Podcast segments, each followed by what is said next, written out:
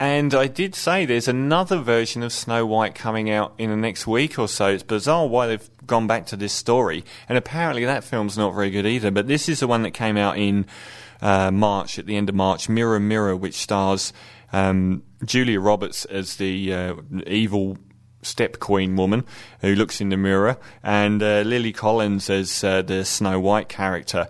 And it's an enjoyable, sort of enjoyable film, but it it's so timid. It tries to be quirky. It tries to push the envelope and be a bit edgy. And every time it sort of dips its toe in the water, it sort of retreats like a scared dog again.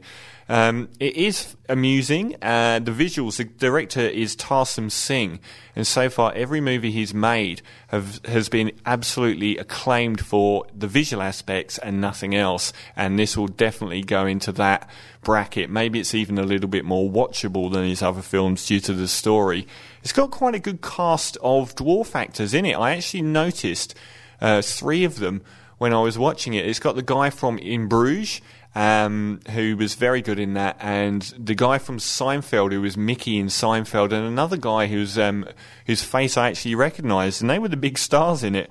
Oh, and it's also got Sean Bean. Sean Bean must not own any other clothing apart from medieval. I am sure he's medieval in everything, including his day to day life. It's reasonably entertaining and brief.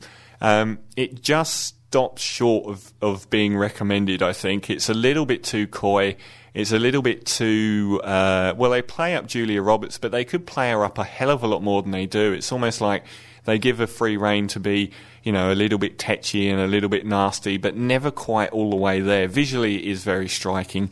It loses points for, for no reason, with no real musical numbers in it at the end, it just launches into a Bollywood number with the with the lead actress mouthing the words, and it's one of the cringiest endings to a film I've ever seen.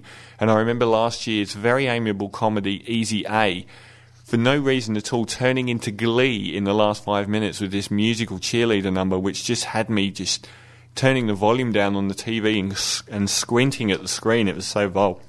So, Mirror Mirror I would say if you've got a Sunday afternoon spare, and uh, it's definitely something that you could enjoy with kids. Um, it tries too hard to be, haha, kids aren't going to get these jokes, but adults will sort of in that level. Um, but you'll be safe watching that rather than watching, uh, you know, Alvin and the Chipmunks the third. Uh, so that's Mirror Mirror. I'm going to give that six.